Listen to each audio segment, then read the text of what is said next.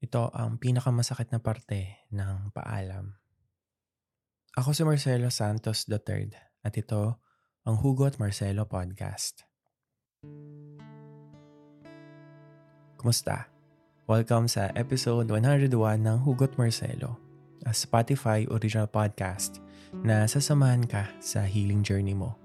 At sa episode na to, pag-usapan natin kung ano ba yung hardest part ng isang goodbye alam mo, sigurado ako at some point in your life, nakapagpaalam ka na rin sa isang tao na naging parte ng buhay mo. Yung special someone na kailangang umalis sa buhay mo. Hindi dahil sa wala kang control dito, kundi dahil hanggang doon na lang talaga ang relasyon nyo. Kung iisipin, simple lang naman magpaalam eh. Isang salita nga lang eh. Goodbye, o simpleng buy na lang. Pero yung pala yung pinakakomplikadong bagay na magagawa ng isang tao. Na-realize ko na parte pala talaga yun ng buhay natin. Na wala namang permanente sa mundo. Lahat nawawala. People will come and go sa buhay mo. Most of them, mawawala rin agad. Pero yung iba, sila yung mga magstay ng mas matagal at magiging part ng growth mo as a person. Pero ibang usapan pala kapag ikaw na mismo yung mag-goodbye sa special someone mo. Kasi sanay naman tayo na may mga friends tayong mawawala sa buhay natin o mamamaalam sa lugar o sa isang bagay kung saan mo naranasang maging masaya. Pero iba pala talaga no kapag kailangan mo ng mamaalam sa taong binigyan mo ng lahat-lahat.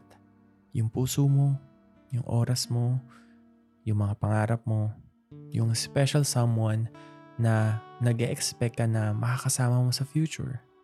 Pero hindi na pala ngayon.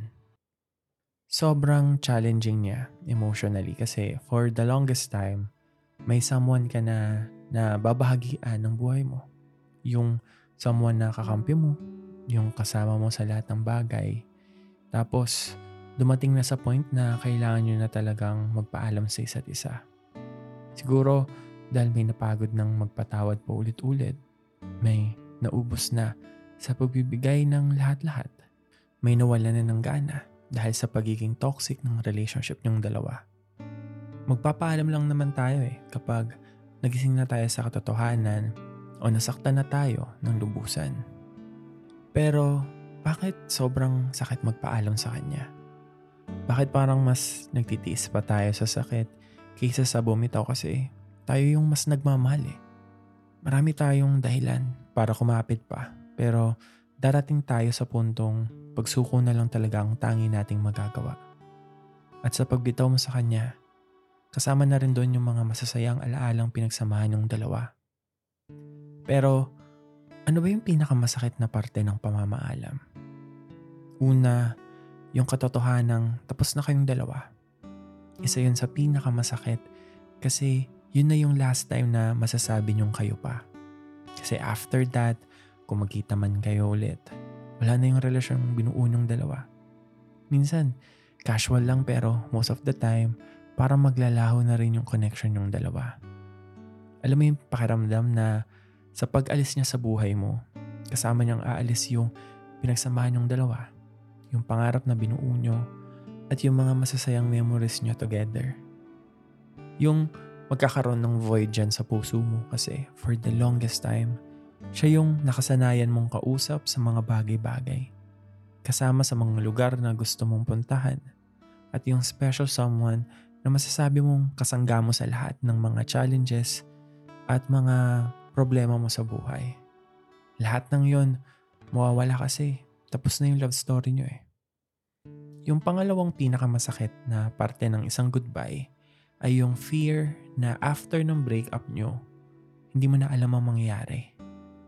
Alam mo yung uncertainty na baka after ng lahat ng desisyong ginawa mo, may regrets pa rin dyan sa puso mo na sana tinapangan mo pa, sana sinubukan mo pa ulit. Alam mo yung takot sa puso mo na baka siya na talaga yung para sa'yo tapos pinakawalan mo pa. Natatakot kang maging the one that got away mo siya.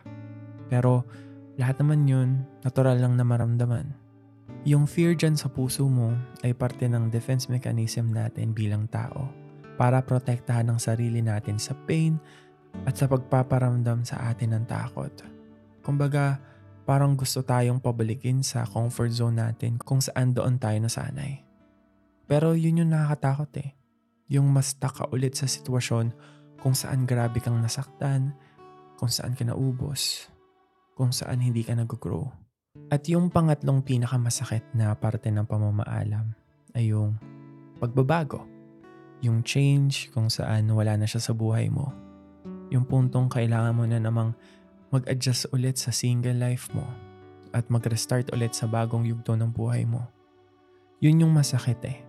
Yung mapipilitan kang tanggapin ang katotohanang wala na at sa pag-alis niya sa buhay mo, yun yung panahong kailangan mong i-embrace ang pagbabago.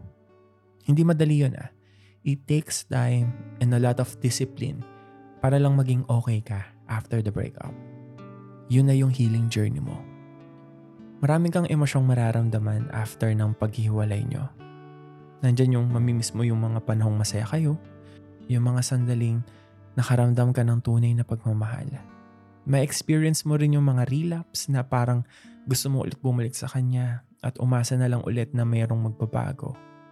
Makakaramdam ka ng panghinayang sa mga pinagsamahan nyo noon. Pero lagi mo lang tatandaan na naghiwalay kayo for a reason eh.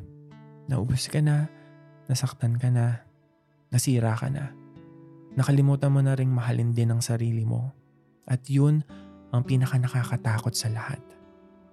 Madaling sabihin ng paalam pero Mahirap ang tuluyang bumitaw pero always remember na hindi lahat ng goodbye ay sakit ang dulot sa atin.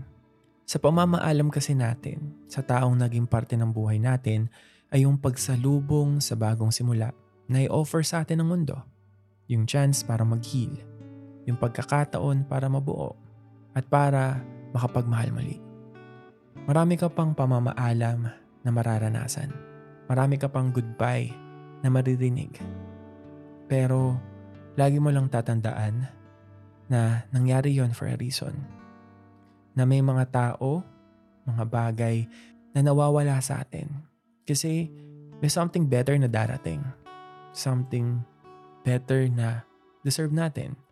Yung someone na para talaga sa atin. Yung hindi tayo sasayangin, hindi tayo sasaktan, at ipaparamdam sa atin kung ano ba yung pakiramdam ng mahalin. Maraming salamat sa pakikinig ng episode na to. Kung nakarelate ka, huwag mong kalimutang i-follow at i-rate ng 5 star ang podcast na to. Pwede mo ring i-share ang episode na to sa mga kakilala mo na sa tingin mo ay kailangang marinig yung pinagkwentuhan natin ngayon. Kung meron kang gustong i-share na storya o ihingi ng advice, pwede kang sumali sa Kwentuhan with Marcelo Facebook group o mag-send sa Hugot Marcelo Podcast Facebook page. Ito ang Hugot Marcelo Podcast na mapapakinggan ng libre only on Spotify. Ako si Marcelo Santos III. Ingat. God bless. Mahalaga ka.